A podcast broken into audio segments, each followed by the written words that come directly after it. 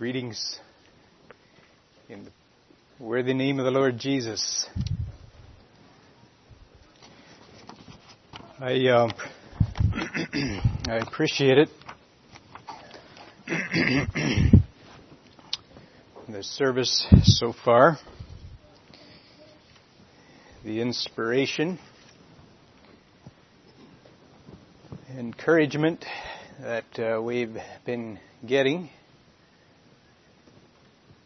Praise God.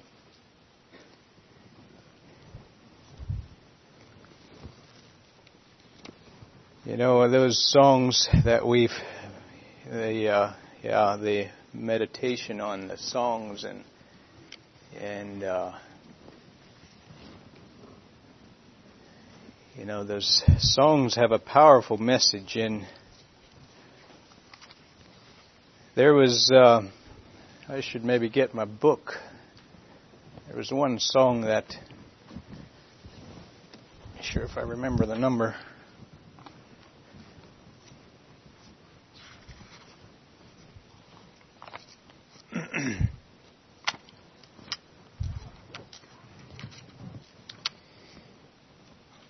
yeah, it's 699. Lord, I'm fondly, earnestly longing. You know, that song has a message. And when we uh, sing that song, we're praying a prayer to God,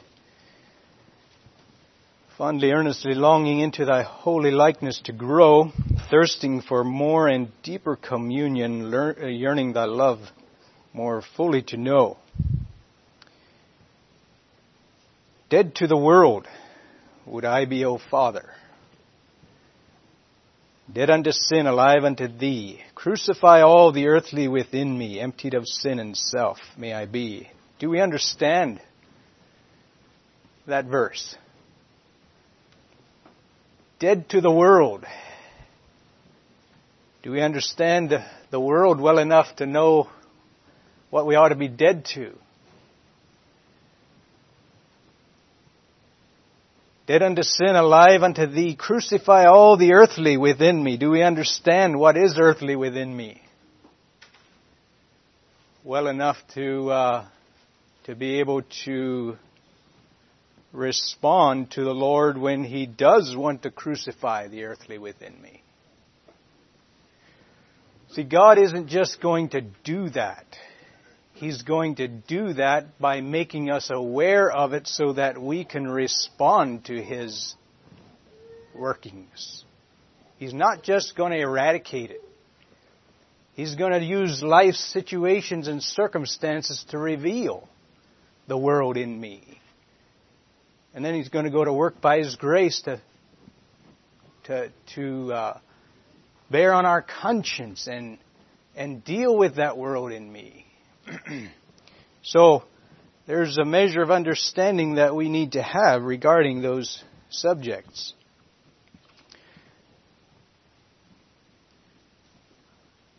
Of course, if that all happens, I would be thine and serve thee forever, filled with thy spirit, lost in thy love. Come to my heart, Lord. Come with anointing. Showers of grace sent down from above. Well, that's a, that's a, a beautiful prayer of grace that we all want, I trust and need, and, and God will do that if we, uh, as we respond to Him. you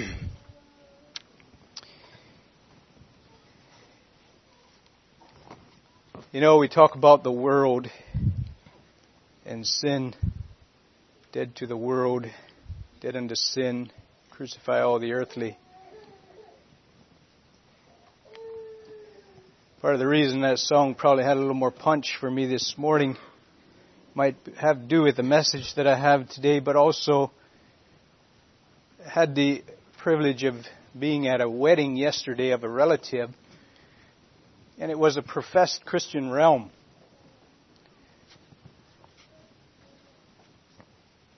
But oh my. And it makes you wonder how people can actually profess the faith of our Lord Jesus Christ and express it in such a way.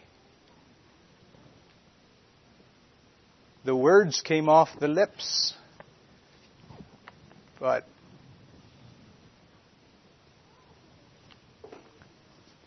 crucify all the earthly within me. Emptied of sin and self would I be.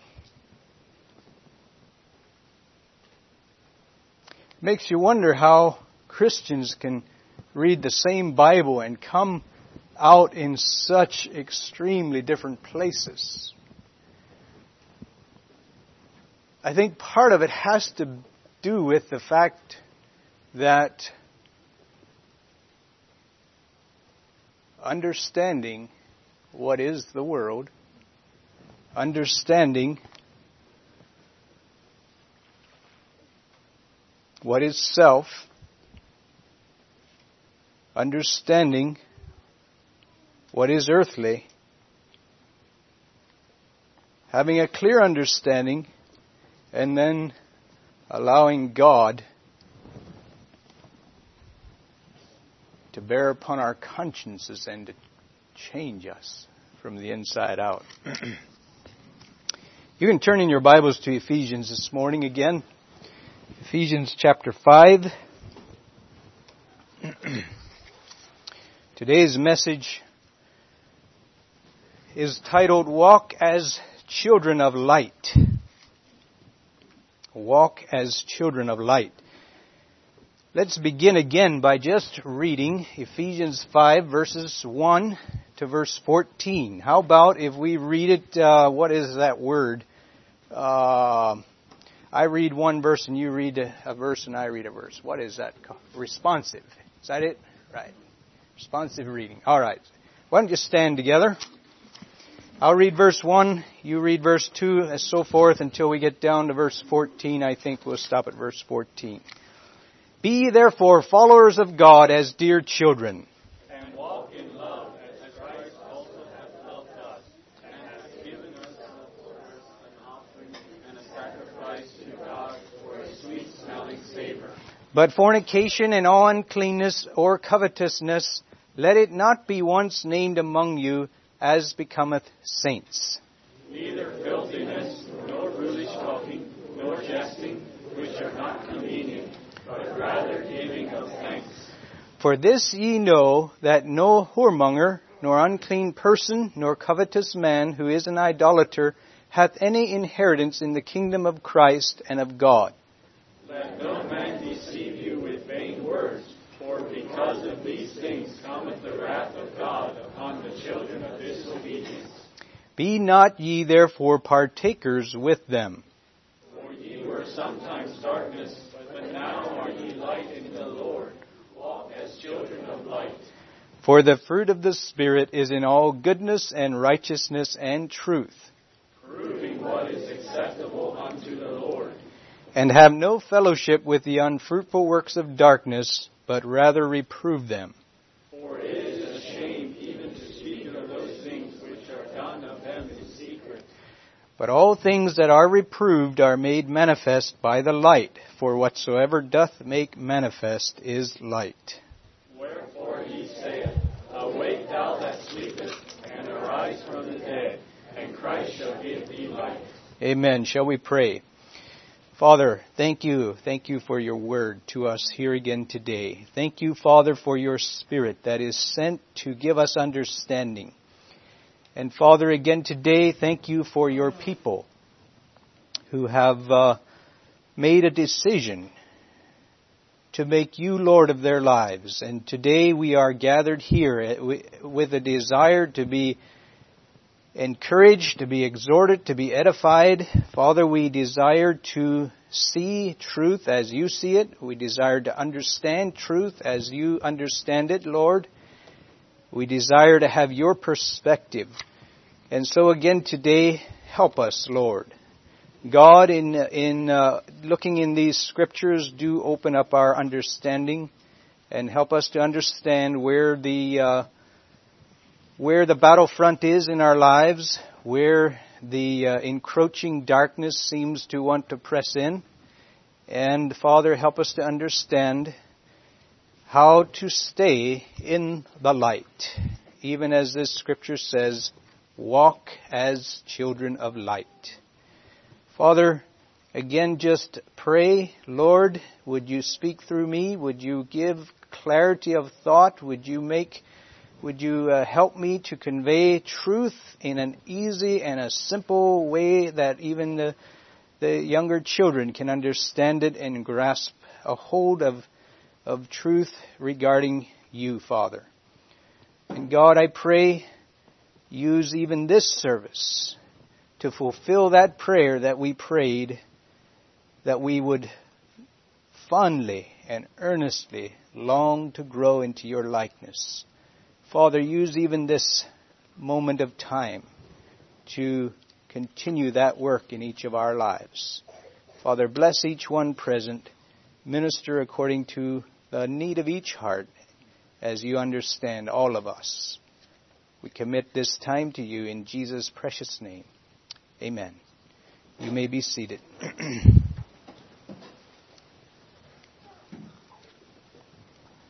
this scripture that we read here in Ephesians, as I think we probably mentioned before, it contrasts uh, darkness and sin and uh, light and righteousness or obedience or whatever else we want to put on that side of the the scale. Today we're going to focus largely on light. Uh, this scripture says, Walk as children of light in verse 8. You were sometimes darkness, but now are ye light in the Lord. Walk as children of light. That is um, going to be our focus today that uh, kind of be our continual uh, pivotal point. However, in doing that, we are going to do some contrasting with darkness, the subject of darkness. Contrasting helps us at times to understand the subject we're wanting to understand. Uh, but we see a contrast.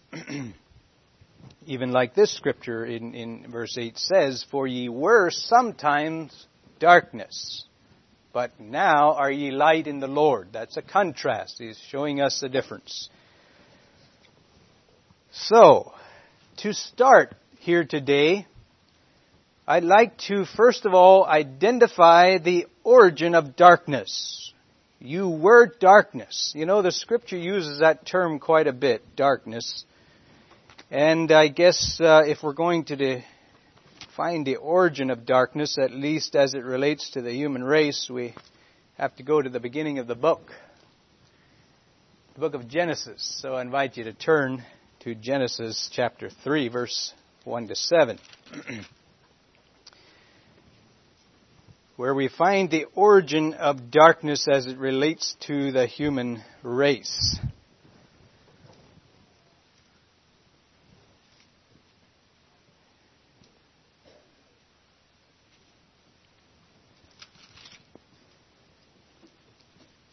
Maybe I'll just read some of these verses and make a few comments as we go. Verse 1 of, of Genesis 3 Now the serpent was more subtle than any beast of the field which the Lord God had made. And he said unto the woman, Yea, hath God said, Ye shall not eat of every tree of the garden? And the woman said unto the serpent, We may eat of the fruit of the trees of the garden, but of the fruit of the tree which is in the midst of the garden, God hath said, Ye shall not eat of it, neither shall ye touch it, lest ye die. And the serpent said unto the woman, Ye shall not surely die, for God doth know that in the day ye eat thereof, then your eyes shall be opened, and ye shall be as gods, knowing good and evil. And when the woman saw that the tree was good for food, and that it was pleasant to the eyes, and a tree to be desired to make one wise, she took of the fruit thereof, and did eat, and gave also unto her husband with her, and he did eat. And the eyes of them both were opened, and they knew that they were naked, and they sewed fig leaves together and made themselves aprons. And when they heard the voice of the Lord God walking in the cool of the day, and Adam and Eve and his Adam and his wife hid themselves from the presence of the Lord among the trees of the garden. I think we'll stop there. Uh, one of the things that we'd like to to recognize uh, before they took of that fruit you know, uh, they were living in light. You know, ye are, uh, were in darkness, but now are ye light in the Lord. Walk as children of light. Before they ever fell, they were living in light. Um, and the only way, again, that we can really, you know, here we we are today. It's light. You know, it's daylight. It's not a bright day, but it's light, and we can see. You know, we look out the window and we can see everything that's out there, all the objects and their shapes and their colors and their. Uh, and we look out that window and we see the same thing. We look around us here and we see, we can see everything. It's light. Maybe if we were to uh, consider it if it were darkness and it's totally dark and then you turn on this one great big light that it just shines straight down on and it and it and it and it lights up a large area. Just and it's light. Right there, it's light. But you step outside of that light, and it's darkness. And uh, so it's a contrast. You know, that would be an that that is a contrast. Sometimes you you uh, drive by a high school or something, and it's nighttime, and and uh, they've got some huge lights turned on a playfield, and you can see every person on the field. You can read what it says on their shirts. You can because it's light. You can see everything that's happening right there. And that's the picture that we have here with, uh, with uh, Adam and Eve. Before they sinned, they were, they were, uh, they were living in light, in the presence of God. God is light, and in Him is no darkness at all. They were living totally in light.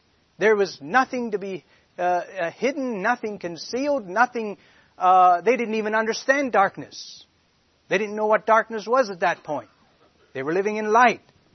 Uh, and a magnificent place to live, really, if you stop and think about it. Now, the scripture tells us that their eyes of them both were opened.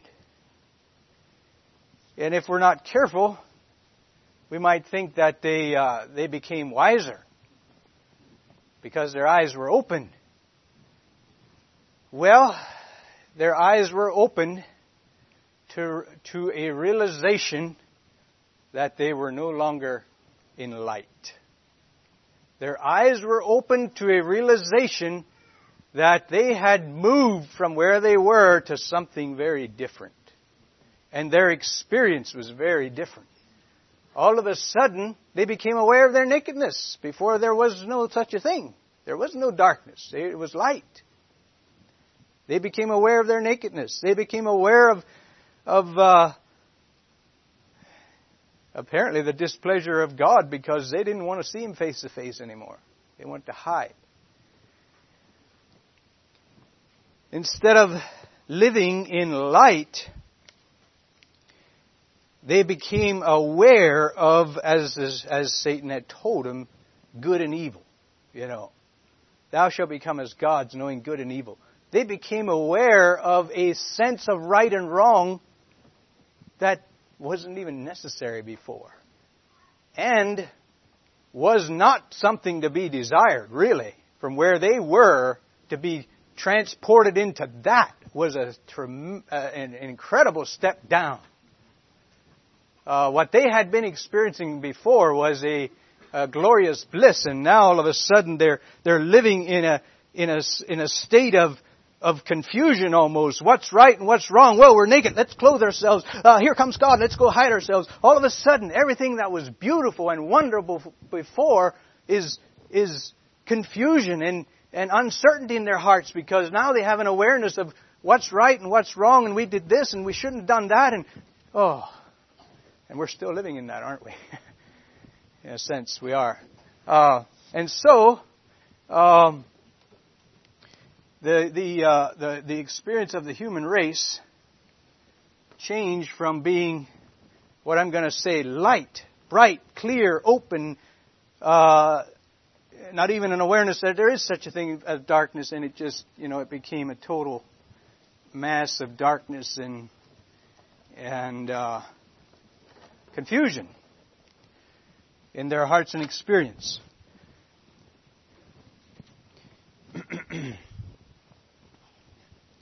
you all see that? Uh, we'll use that some as we go. Uh, So,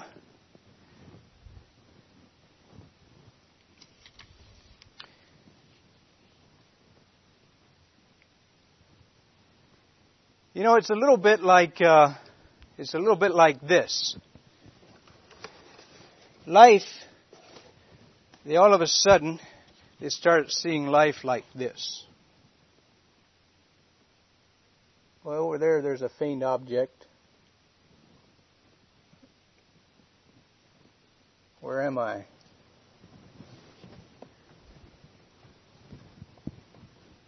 You know, everything's darkness. It's confusion.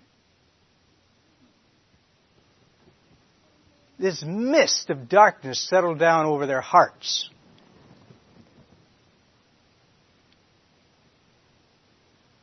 Everything was open before. Their relationship with God was open. There was no such a thing as hiding. There was no, even no such a concept as hiding. There was no such a concept as, as uh, trying to get away from God. Everything was wide open. Everything was easy to understand. There was no need to try to figure things out. Everything was bright and open and under and, you, and they understood it all. Now, this mist of darkness settles down on their hearts, and here they are, groping around.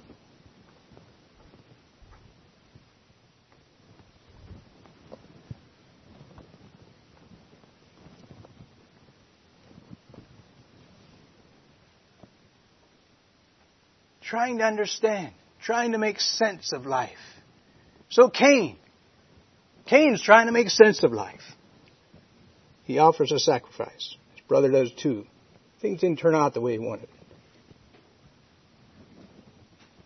So in his foggy perception and understanding, couldn't see very clear, so he slays his brother. You see, after that darkness settled down upon the heart, humanity at their best and their wisest is like looking through a dark, dark glass. And everything is just, it's foggy. Humanity at their best in wisdom, it's foggy. It's, it's, uh, it's looking through, it's looking through a, a dark, dark glass and trying to make sense of, of life and, and reality and, and that's what happened with uh, Adam and Eve. You know, outside of God, who is light,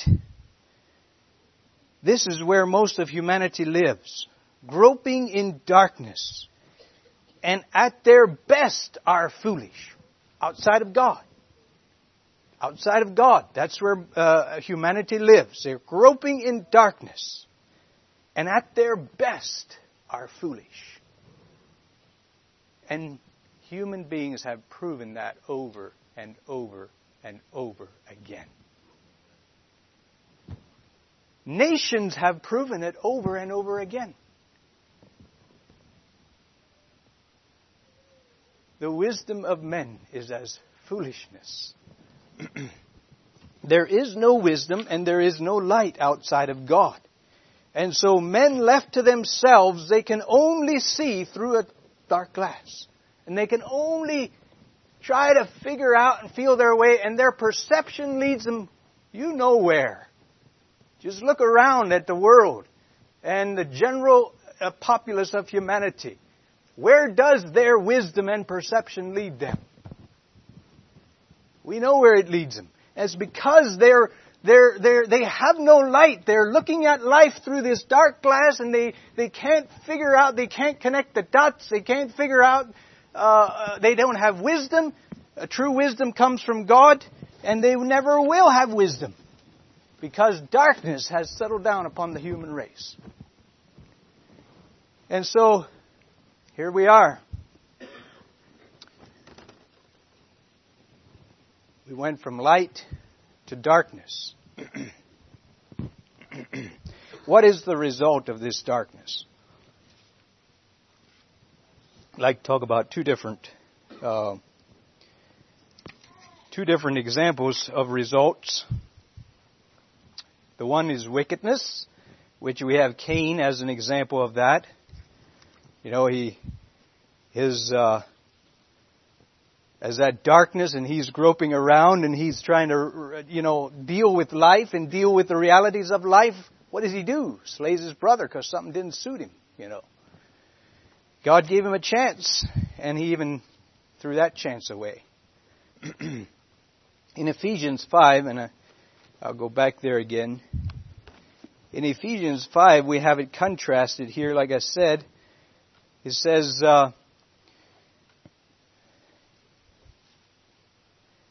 talks about fornication, talks about uncleanness, talks about covetousness, talks about filthiness, talks about foolish talking and jesting. And down to verse 12 it says, have no fellowship with the un, or verse 11, no fellowship with the unfruitful works of darkness, but rather reprove them, for it is a shame even to speak of those things which are done of them in secret. Uh, of course, it goes on to talk about the light but there we have the, uh, the, uh, the, the, the, yeah, the contrast of what has been the result of this darkness. Uh, the sins are innumerable. And, uh, you know, uh, generations, the humanity has proven it over and over again. The, the, the, the record is clear. History proves it over and over again. Human beings left to themselves and their own wisdom will destroy themselves in sin and debauchery. That's where they go. The wisest among them, that's where they go. Give them time. Nations have done it. Groups of people have done it. It's a result of the darkness that has settled down upon the human race because of sin. Galatians 5 defines the works of the flesh, and that, you know, in, in essence, that is the, that is what became the compass for the human being, his flesh. When darkness passed upon all flesh, his flesh became his compass. It's what guides him. If it feels good, it must be right. And it's very short lived because they usually aren't able to see past the present and the, the pleasure of the moment to realize the pain and the suffering and everything else that comes tomorrow. You know, just like the uh, the addicts on uh, these various you know beers and drugs and, you know, just stuck there. Can't get past it. Live for the moment. Get that high. Wake up as miserable as a wretch as you ever could be. And you don't even have to go to those worst case scenarios. You know, the, uh, yeah, it's just all around. It's just the result of, of flesh. Living for the flesh and, uh, the, uh, resulting misery.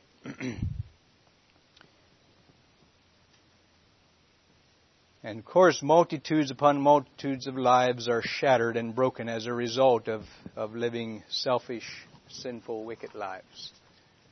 Wickedness is one of the results of darkness. There's another result I'd like to consider just a little bit.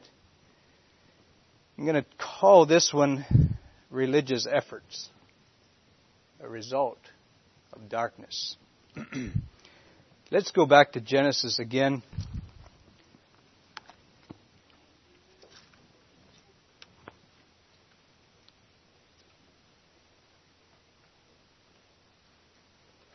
Actually, think I may have. Uh,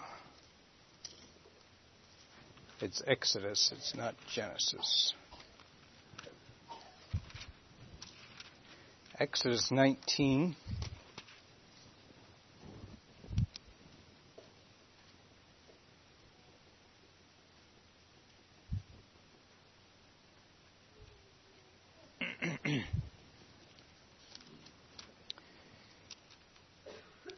Okay, Exodus 19.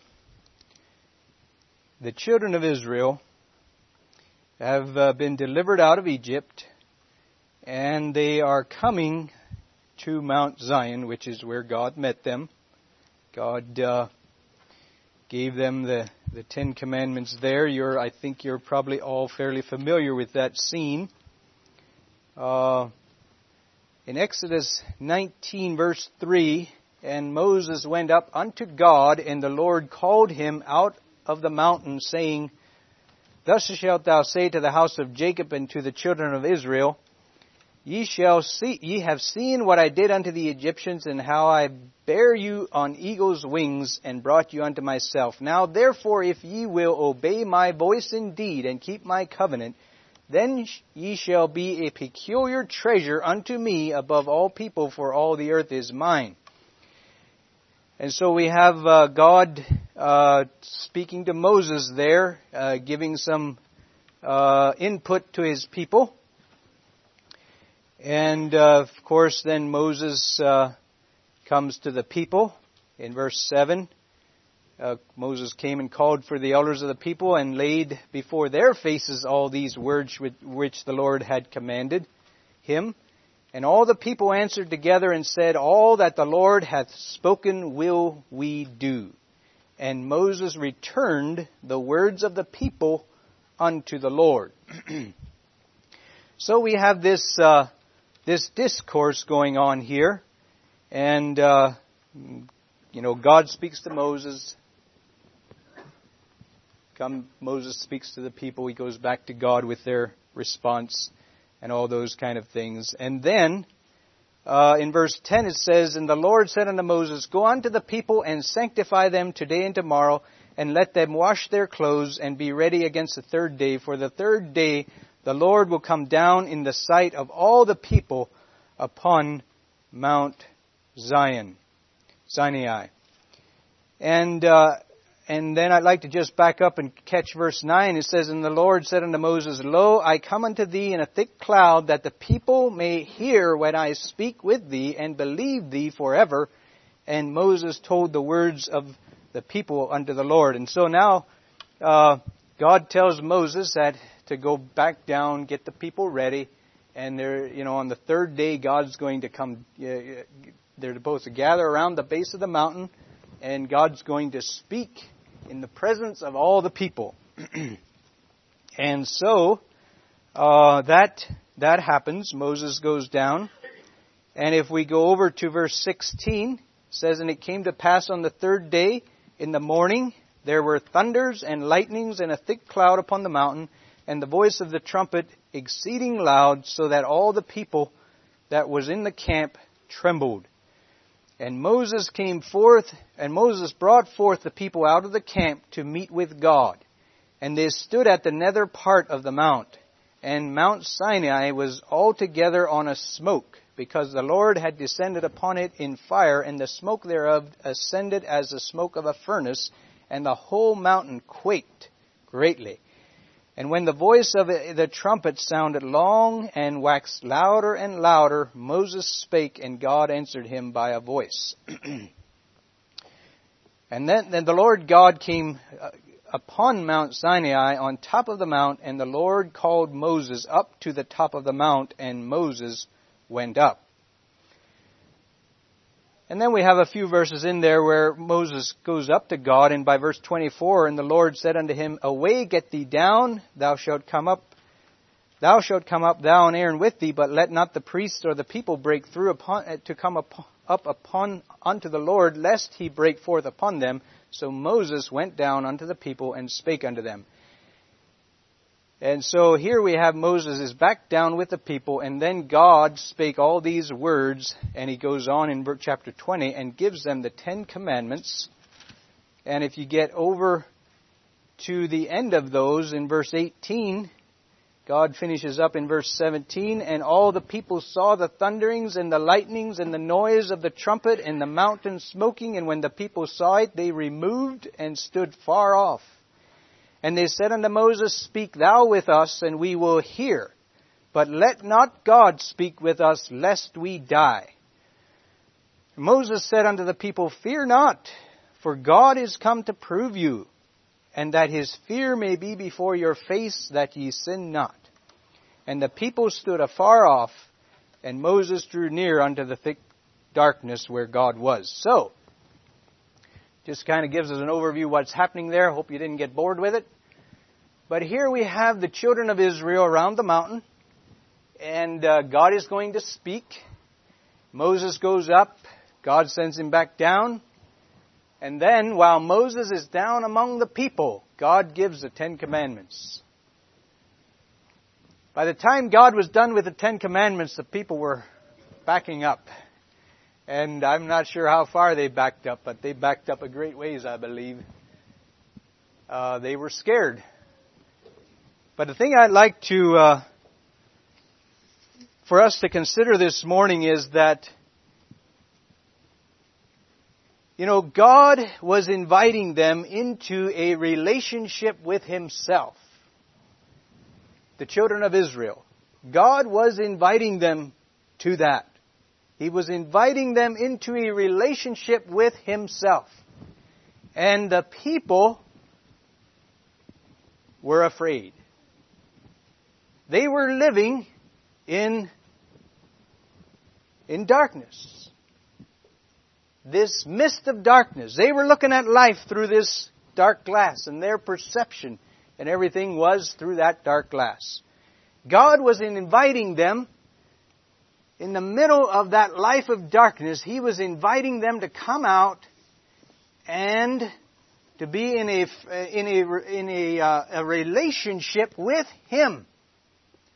A relationship of trust and faith and confidence. He was inviting them to, uh, I should have made that a different color there. We'll try again. But God was inviting them into a relationship with Him. Now, how do we come into a relationship with God? Well, one thing the scripture says says that without faith it is impossible to please him. He that cometh to God must believe that he is, and that he is a rewarder of them that diligently seek him.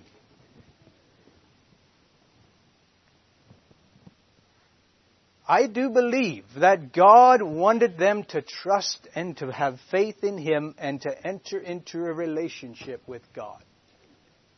To where they could step out of the darkness of perception and step into the light of the countenance of the living God. God wanted that kind of a relationship with His people. They were afraid. They backed up. They went, You talk to us, Moses, but don't let God talk to us. And rather than stepping out of the darkness into the light, into a relationship with the living God, they chose to try to serve God from the darkness. Chose to try to serve God from the darkness. Well, we know God had to use an incredible law to try to help them do that, didn't he? Took a great big law to try to help people who are over here in the darkness serve a living God who lives in light. But God was patient with him. And God extended some grace to him and tried to help him along in their faith and in their uh, efforts to serve God. But we know, we know the, the, the, the commentary is a sad one. Isn't it? Their reality of walking with God is a sad commentary. Moses then went back up into the mountain, and God continued to give him direction. And before Moses ever got down out of the mountain, they were worshiping idols. Because they were, they, they, they were relating to God from their limited perception of darkness. And they had refused to step into the light, into a relationship with the living God. I don't know what God all wanted to do with them there in that respect, but I am fairly convinced that there was more than they were willing to uh, go for. That God had more in mind. God wanted them to step into a relationship. And there are those that did throughout the Old Testament times, there are those who did, in the middle of that context, stepped into the relationship with God and lived that way. But the bulk of them didn't. so, as I said earlier, God is light, and in him is no darkness at all.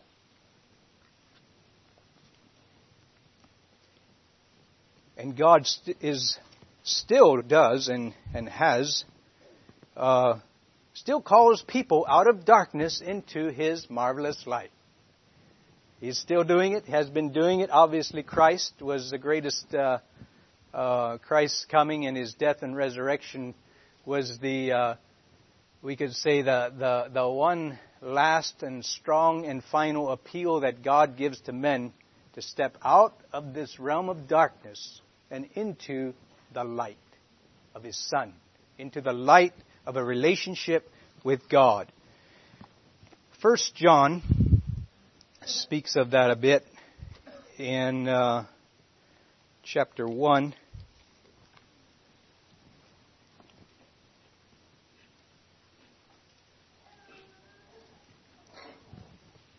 First John 1 verse 5 says this, This then is the message which we have heard of him and declare unto you that God is light and in him is no darkness at all.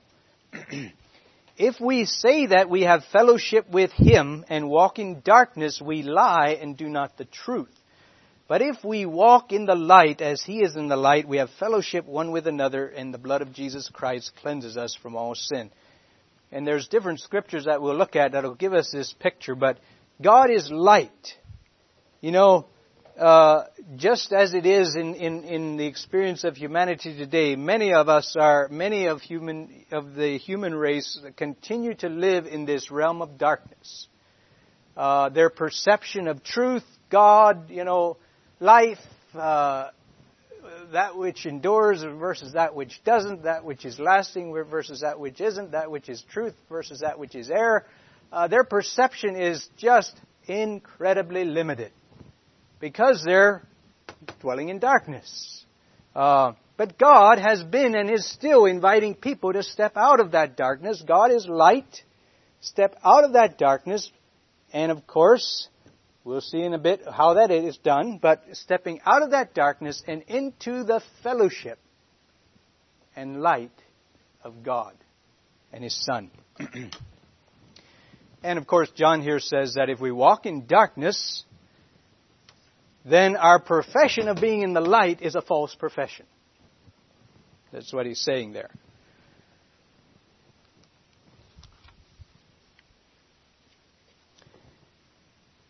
in 1 Peter, just a few pages back, 1 Peter 2 9.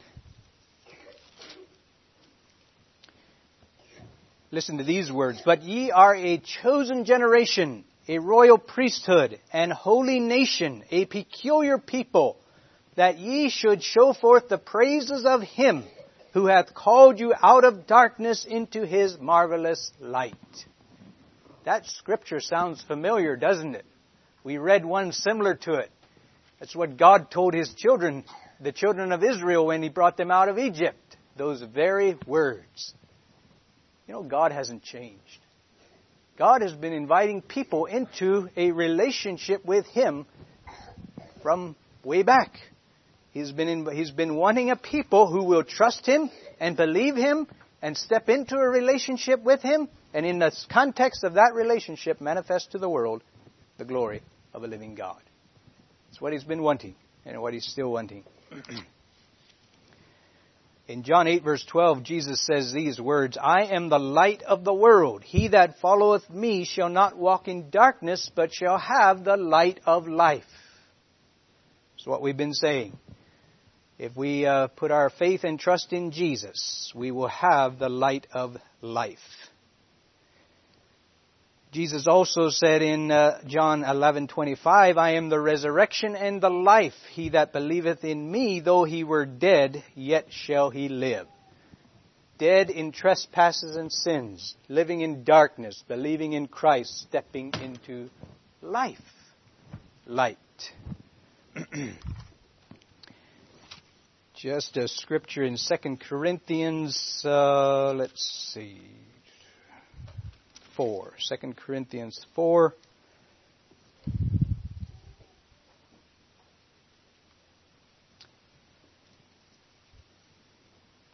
Verse 3 But if our gospel be hid, it is hid to them that are lost, in whom the God of this world hath blinded the minds of them which believe not. Sounds familiar, doesn't it? Blinded the minds, lest the light of the glorious gospel of Christ, who is the image of God, should shine unto them. For we preach not ourselves, but Christ Jesus the Lord, and ourselves your servants for Jesus' sake. For God, who commanded the light to shine out of darkness, hath shined in our hearts, to give the light of the knowledge of the glory of God in the face of Jesus Christ. And so there we have it again. You know, God hath shined in our hearts. Those who choose to believe, to put their faith in Christ, God shines into their hearts the light. And we walk in light.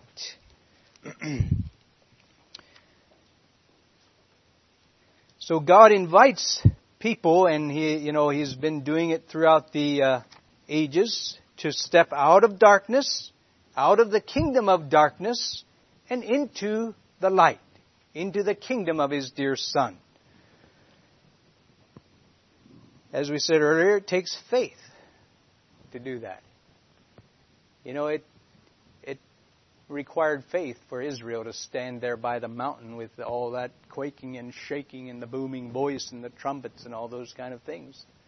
But it would have been God's heart that they would have believed and trusted and stood there and listened and heard God. But uh, they responded in unbelief. It takes faith because stepping into the light you know, again, if we have that illustration of the, you know, it'd be totally dark and there were this great light shining. You know, you can, you know, let's say there's this circle this room. The room was totally dark, but there in the center, there's this great light shining and it's very bright. You can be all around the outskirts and you can, you can, you know, you can do what you want to do and nobody sees it. But as soon as you step into the light, everyone sees it. You're in, you know, there's nothing to be hidden. And that's,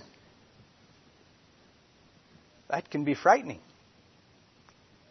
But it can be, it is very liberating to the person who will step into the light of Jesus Christ. We can deal with our sins. We can deal with our weaknesses, our shortcomings, our failures, our offenses. We can deal with them and be free of them and live in the light of His countenance. We don't have to hide anymore. But you know, stepping into the light is also, you know, the invitation comes from God to uh, uh, to step into the light, to step into that relationship, and it requires, you know, we can't really, we can't take self with us, can we? Self-interests. We can't, we can't take all that baggage of myself and my self-interests and my, uh, uh, you know, whatever makes up you and your own personal pursuits and those kind of things. It, it requires a surrender to step from the darkness into the light.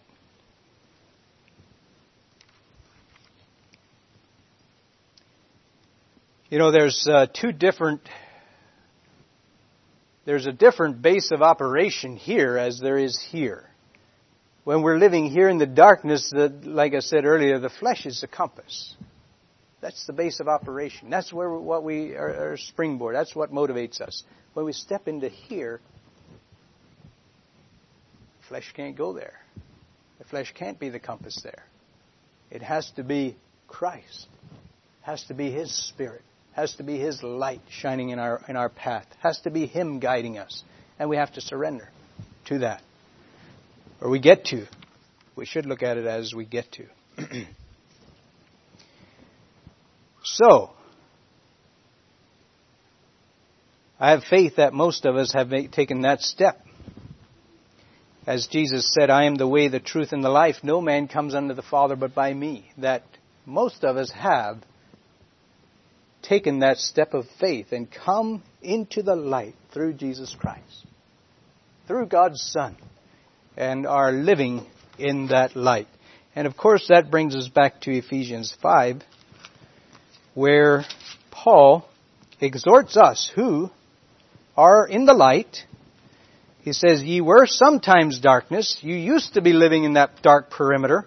But now are ye light in the Lord. Walk as children of light.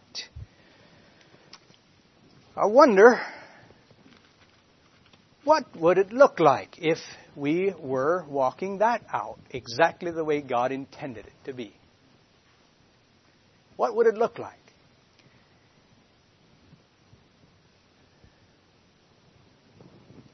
It's, it's good for us to think about that. Are we walking that out the way God intended us to? In uh, 1 Thessalonians 5 verse 4 and 5, But ye, brethren, are not in darkness, that that day should overtake you as a thief. Ye are all the children of light and the children of the day. We are not of the night nor of darkness. And that's just reaffirming what we've already been uh, talking about. You know, we are not in the darkness. We are in the light. You know, if we were to, uh, what does it mean to walk in the light? you know, we could put, uh, if we were to take Galatians 5, we could put the, uh, the works of the flesh out here, and we could put the fruits of the Spirit in the middle. Which that would be a fair, uh, that would be a fair analysis, wouldn't it? That uh, out here, uh, it's the works of the flesh,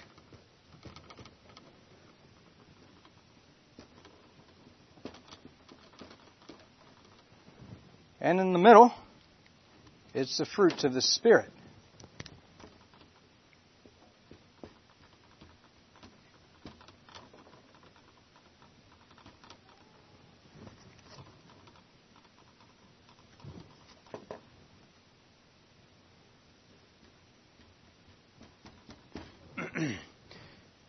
That's one way we could uh, we could analyze it a bit uh, walking as children of light. We used to live in the works of the flesh. Now we live in, according to the fruits of the Spirit. Let's also notice that uh, in verse uh, yeah eight. In verse 8 there, as it says there, ye were sometimes darkness, but now are ye light in the Lord. Walk as children of light. Then we have a, a, a phrase in parentheses, and let's just uh, read it without that phrase, going from verse 8 to verse 10. Walk as children of light, proving what is acceptable unto the Lord. Another word for proving would be, could be discerning. Walk as children of light, discerning what is acceptable unto the Lord. There's another verse that says almost the exact words. It's Romans 12 verse 2. Be not conformed to this world, but be ye transformed by the renewing of your mind, that ye may prove what is that good and acceptable and perfect will of God.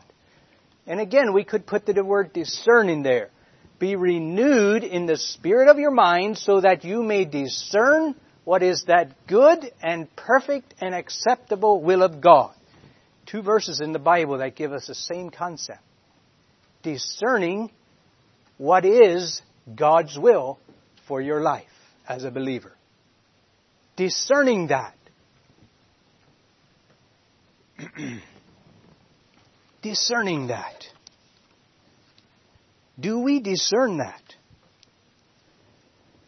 You know, life and let's let's just let's just consider the word proving just for a bit.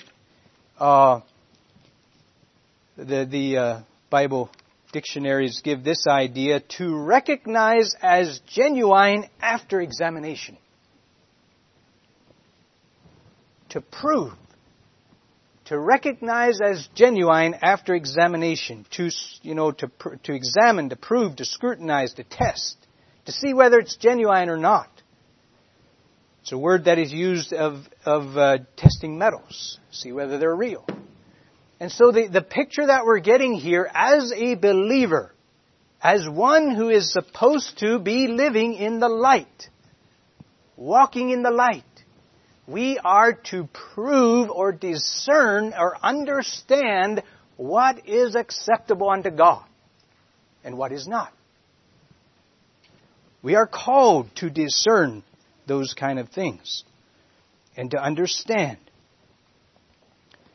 life is filled, uh, you know, every day we uh, face many choices, many decisions.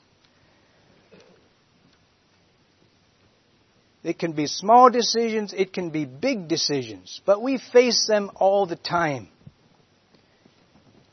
And you know, decisions, the, the, the result of decisions is usually it begins with uh, the, the, the um,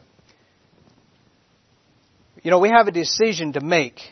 We face something here, and we make the decision, and here we conclude our answer or our, our conclusion, our uh, determination.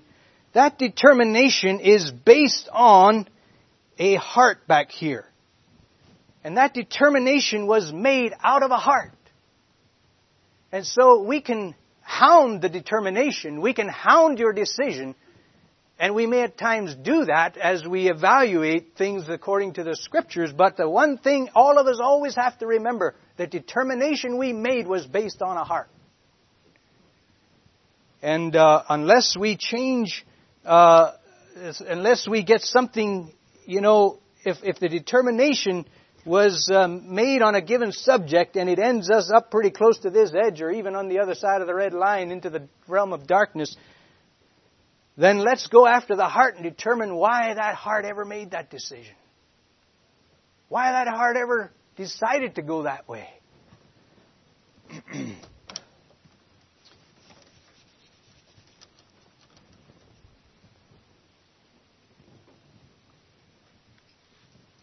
but life is full of choices. Life is full of uh, opportunities that call us to discern God's will. It is. Life is full of those kind of uh, choices that call us to discern.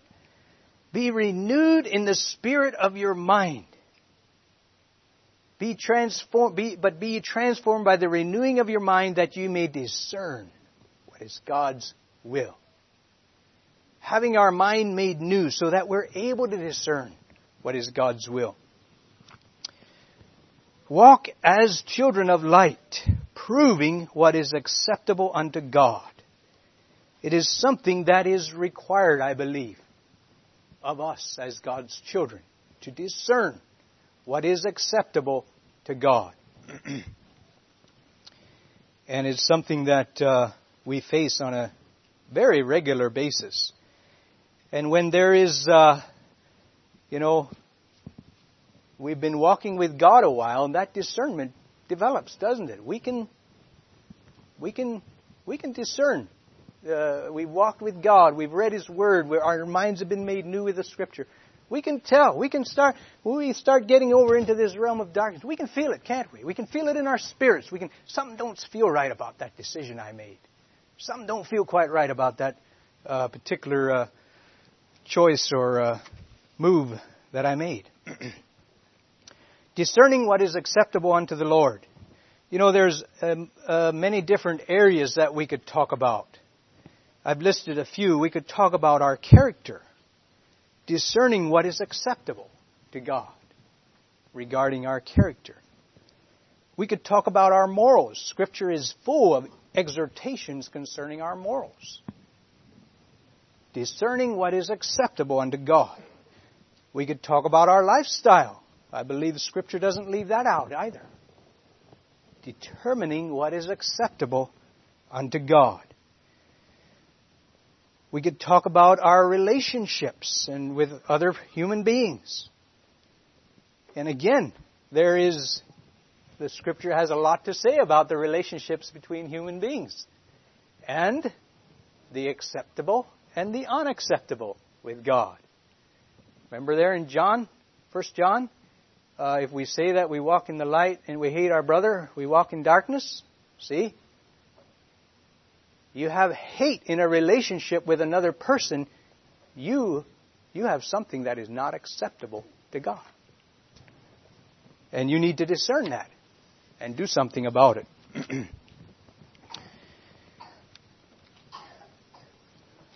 and as we said, uh, you know, it goes each we as individual people actually have to be able to discern our own motives at times, and that's hard to do. But it's something we can't leave out.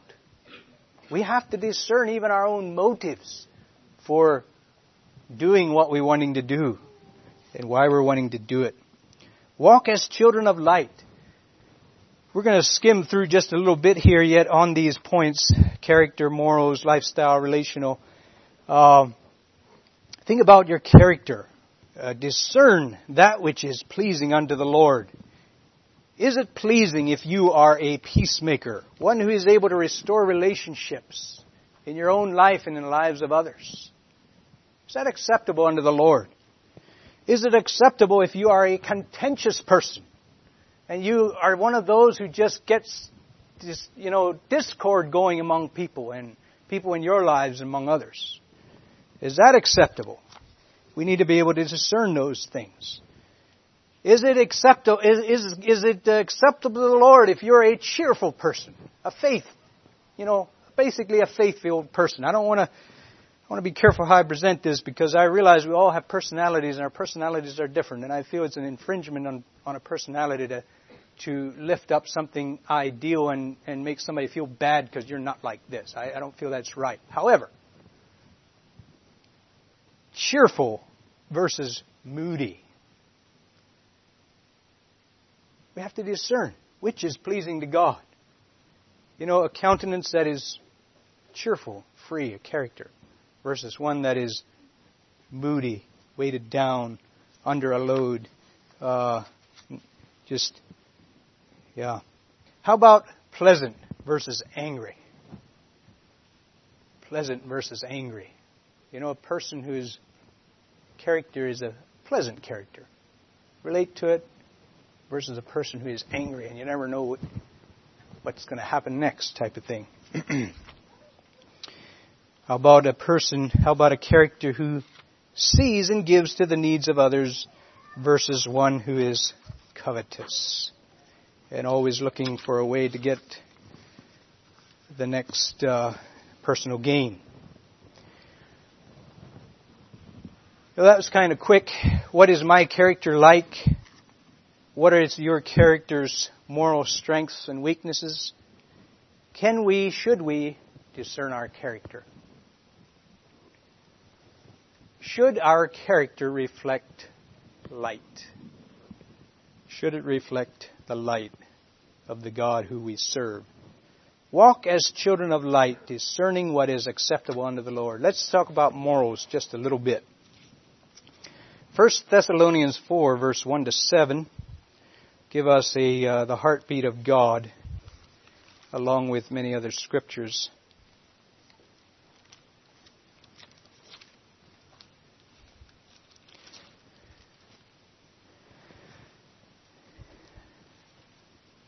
Paul says in verse uh, 1 of chapter 4, 1 Thessalonians, Furthermore, then we beseech you, brethren, and exhort you by the Lord Jesus that as ye have received of us how ye ought to walk and to please God, so ye would abound more and more.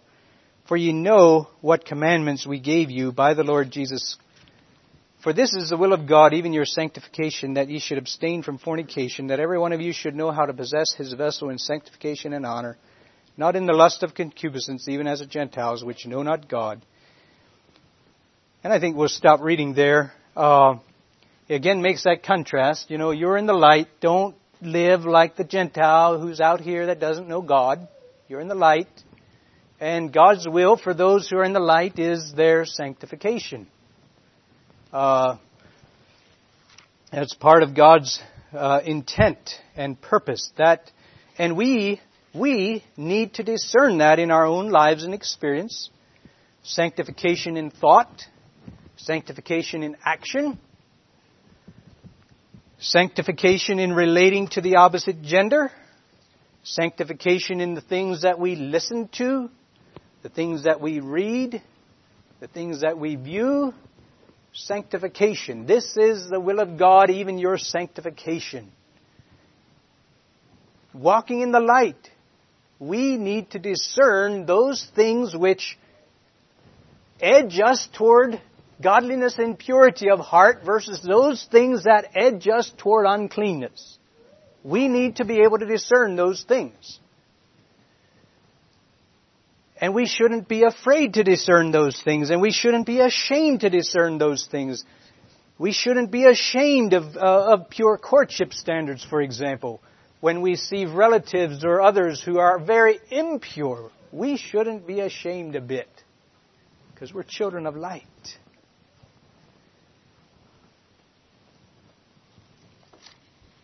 We shouldn't be ashamed not to watch movies that have impure scenes in them, and most do. We shouldn't be ashamed not to uh, uh, read uh, romance novels. We shouldn't be ashamed at all. In fact, well, we should be glad and rejoice in heart that we don't need those things to find joy or purpose in life. Because there's a lot more to live for. There's a Christ, a Lord. this is the will of God, even your sanctification. We need to be able to discern in our own lives and, and, you know, we need to help each other in those things. To discern what is light. Walk as children of light. We need to be able to discern, are we walking, is this, you know, uh, am I walking in the light here in this area of my life? Or am I edging over into the darkness? We need to be able to discern those things. And I think, I trust that we would all say, hey, I don't want to be right here, or right here, or right here. I want to be in here. I don't want to be on the edge of what is pleasing to God versus what is not. I don't want to be close to the edge and try to figure out how close can I get and still please God. How close can I get without God getting unhappy with me? so, you know, that, again, that, you know, that, that instruction comes home to each one of our hearts. Walk as children of light, discerning that which is pleasing to God. And as we go through these things and we talk about these things, the one thing I'd like to try to drive home into our hearts, and especially the younger generation, is that this is all about a relationship with the living God. Yes, there is a church and there are brothers and sisters and they help us discern these things. But you don't, you, you, if you're only choosing not to watch that borderline movie because the church brothers talked about it and they don't want it, then you are missing the point. The point is there's a relationship with a living God. And there is where you must give an account. And there is where the real test of your life and integrity and faith is. And I want to bring it to bear upon our consciences that we would look at life that way. We would, dis- we would see that we need to be discerning. All of us. And we need each other's help in discerning that which is pleasing unto the Lord. We will give an account to God eventually. We will give an account on this basis eventually regarding our life. We're not particularly going to give an account whether we did what the Brotherhood said we should do or not. Or not. I say that carefully. Because the brotherhood is here to help us discern God's will. But ultimately it comes down to whether or not I was willing to walk with God in the light. Or whether I wanted to stick my fingers into the mud of darkness. And that's what I want to bear home in our consciences as we talk about these different things. Morals. Purity just being above reproach. We live in a world that is just saturated with impurity. And we know it. It takes discernment and it takes wisdom, but let's be discerning and let's be wise and let's shun the evil and love the good. Let's walk in the light. the world is going to continue on its trend, but uh, may we continue on ours. Let's just bump the modesty subject for a moment. Is that something that fits under morals? I think yesterday at the wedding I would have classified it as that. It does fit under morals, doesn't it? Probably also fits under lifestyle. Should we be discerning what is pleasing to the Lord when it comes to our clothing? Is there any discernment needed there? Should we be discerning? Is it an issue with God? Adam and Eve clothed themselves. What did God do when He came? Clothed them again. Well, here's a provoking question. If God came in here right now, I think he'd reclothe any of us?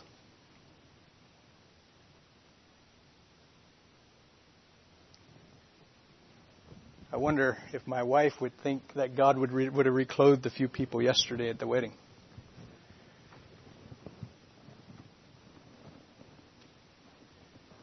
Discerning what is pleasing to God.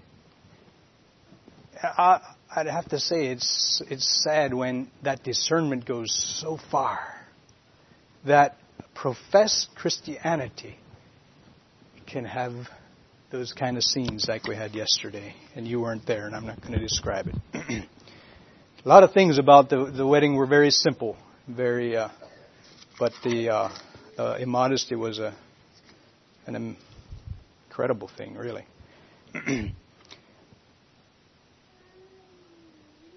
So I, I, will leave you with that challenge. Would God reclothe any of us? You know, for the guys, the temptation is probably uh, cool clothes, certain brand names, and I don't know what they are. Fads, which uh, fads are simply uh, something that is everybody's craze for a short time. It's a fad.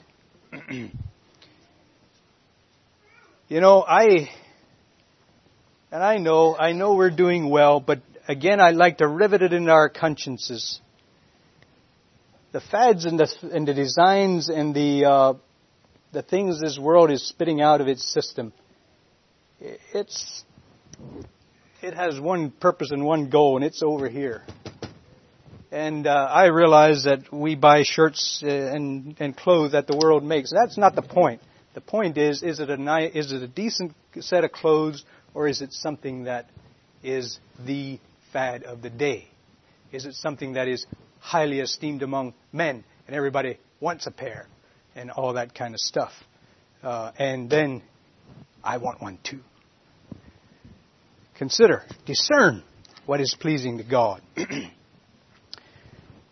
For the ladies, the temptation is probably in our situation, maybe assuming a little because I'm a man, I don't know how ladies think, but the temptation is probably on the level of gaiety versus sobriety. Gaiety versus sobriety. 1 Timothy 2 verse 9 says this, In like manner also that the women adorn themselves in modest apparel, with shamefacedness and sobriety, not with broided hair of gold, pearls, or costly array. I would sum First uh, Timothy 2 verse 9 up with these words. Attire yourself in such a way as to not draw unnecessary attention to yourself. Attire yourself in such a way as to not draw unnecessary attention to yourself. The definition of gaiety is a bright appearance, finery, and showiness. Gaiety versus sobriety. The two stand in contrast a little bit. I wonder if I dare give just a little illustration here this morning.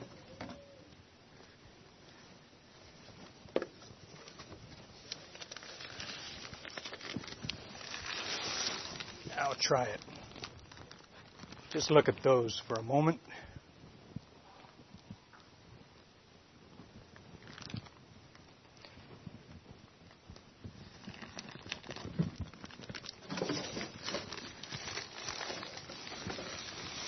Okay, I'm wondering. Just, I just want to raise a hands. How many can tell me what the brand name was on the bright colored bag? Raise your hand if you don't. Just, just raise your hand if you could tell me what it is. Okay, got a few hands. How many could tell me what the brand name was in the other one? Got a few there also. It's about equal. I was wondering if it's going to work. Uh, I, and I didn't know if it would. But I think it proves the point. even, even though you've probably seen about the same. The, uh, you see a difference in these two, don't you? The one's kind of common, right? If you're a retailer.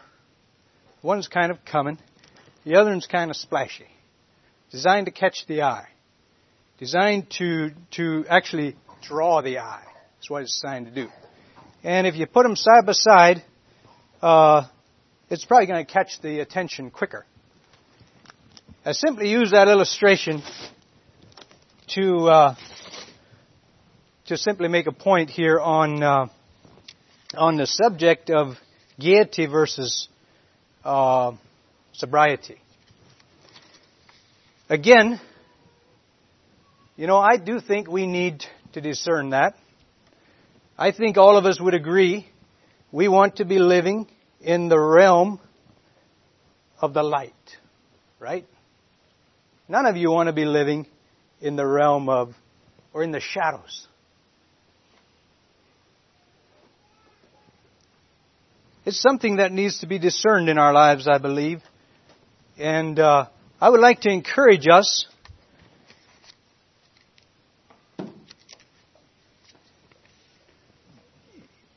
we, I'd like to encourage you with several uh, thoughts. One of them would be the one that I already mentioned. It's a thought-provoking one, but would God reclothe any of us? Second one I'd like to uh, encourage you with is to ask yourself is, do I stand out in a crowd? Does my attire set me apart in a crowd? Is it bright and showy? Or does it give a semblance of shamefacedness and sobriety? Simply summing that up as not uh, attractive, or that's not the word I want, but not drawing attention to oneself unnecessarily. Keep those in mind. Wow, our time's slipping away.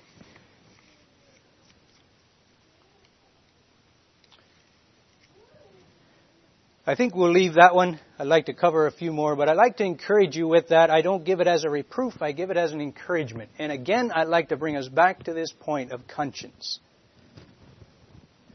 That's what we need.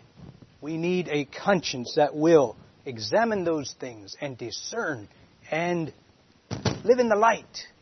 Live in the light. I know that I know that you are here in this church because there are some churches out there where you wouldn't feel comfortable. That's why you're here. It's part of what you want. Let's continue to uh, discern what is acceptable unto God in these various areas of life. life. Lifestyle. Uh, First Peter. I want to try to wrap this up fairly quickly.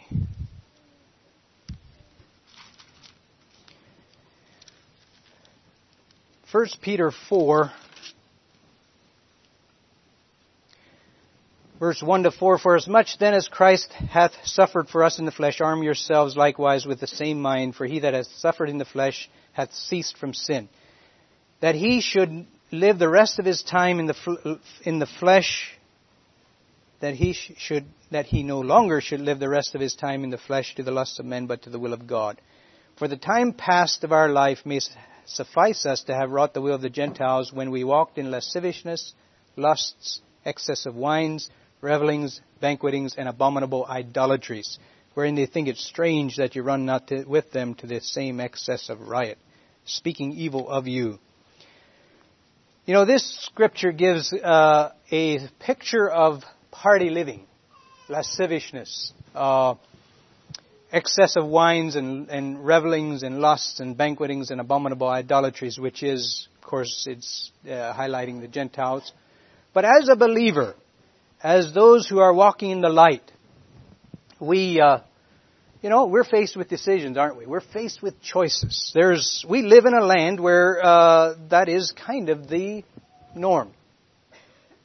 Excess, riot, uh, sumptuous living living sumptuously every day. Uh, it's kind of the norm. We have to decide what to do with that. We have to decide how to respond to that. We have to decide how we're, what is God's will for us as believers in this country, in this land. Maybe we would contrast that with sacrificial living. Living with a purpose of,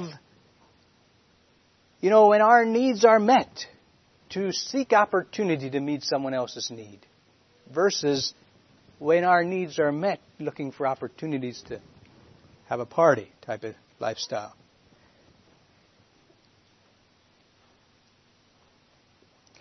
You know, the scripture basically gives us two objectives to work. One of them is to meet our own needs, and one of them is to meet the needs of others. And uh, may God, uh, may God help us to discern our own lifestyles in regard to uh, what what would be the will of God. What would be the will of God? What is pleasing to God? And of course, quickly a few thoughts on the relational side. You know, discerning what is God's will uh, in our relationships. Of course, peaceful relationships versus contentious ones. We know that it's God's will that we have peaceful relationships. We know that it's God's will that we forgive our brothers and sisters. We forgive those who offend us, those who wrong us, uh, rather than holding grudges. We we can discern those things. I trust. Uh, esteeming others better than ourselves, communicating worth and value to others rather than speaking down on someone, uh, caring and showing an interest in the lives of others versus being just self-centered and living our lives for ourselves. Uh, those are some of the things I came up with that I believe God would have us uh, discern. There's probably many more. I'd like to conclude with a scripture in Mark, Mark chapter 4, verse 24 and 25. Mark 4 verse 24 and 25. And he said unto them, Take heed what ye hear with with what measure ye mete, it shall be measured to you, and unto you that hear shall more be given. For he that hath to him shall be given, and he that hath not from him shall be taken even that which he hath. You know, this scripture gives us a picture here, and, uh, you know, we are all on a journey. Every one of us. We are on a journey with God. God is working in all of our lives, I trust. He is working in some measure or another. This scripture makes it clear that, you know, we have to, we have to take heed to what God is working in our lives. We have to take heed to the, the, the truth, the subject, the point that He is working at this point in our experience.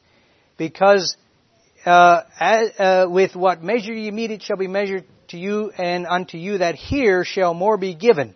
Uh, it's a little bit like this as we go through life. God, you know, we, we, we come across different tests, different trials, different situations. God is working in our lives. And really, when we come up against a situation and we say, okay, uh, here's one subject that I'm not going to face. I'm not going to let God touch me here. Uh, here's a truth that, well, it might be okay, but, well, nah, uh, I'm satisfied this way. But God has showed us something, and He has spoken to us, and He has prompted our hearts, and He has borne it upon our conscience, and we choose to kind of close our heart to it and try to go on and serve God. The fact is that that's right where we'll stop. And that's right where we'll be parked until we face that issue, until we face that truth, until we face what God was trying to teach us there. He probably won't get us much further. And so I'd like to encourage us with that in conclusion.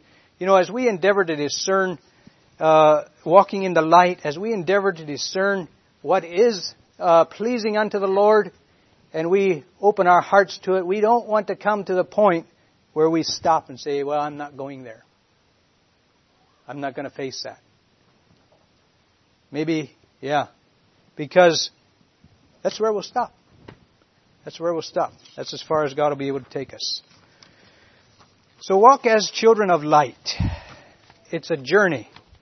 God, we're all on the journey. God is uh, desiring that relationship with us, desiring to walk with us in that open relationship of light. And uh, let's uh, let's see what He has for us. Shall we? Let's just bow our heads for a moment. Father, thank you again this moment in time where we can pause in your presence. Thank you for your word. Thank you, Father, for your spirit. Thank you, Father, that there is in this world of darkness, there is the true light that now shines, and its name is Jesus. Father, grant us grace to walk with him.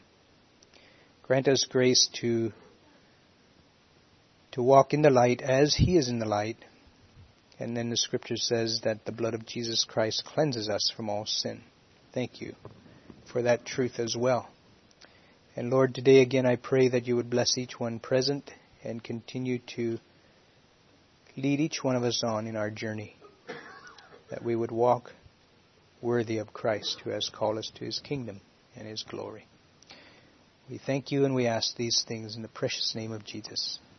Amen.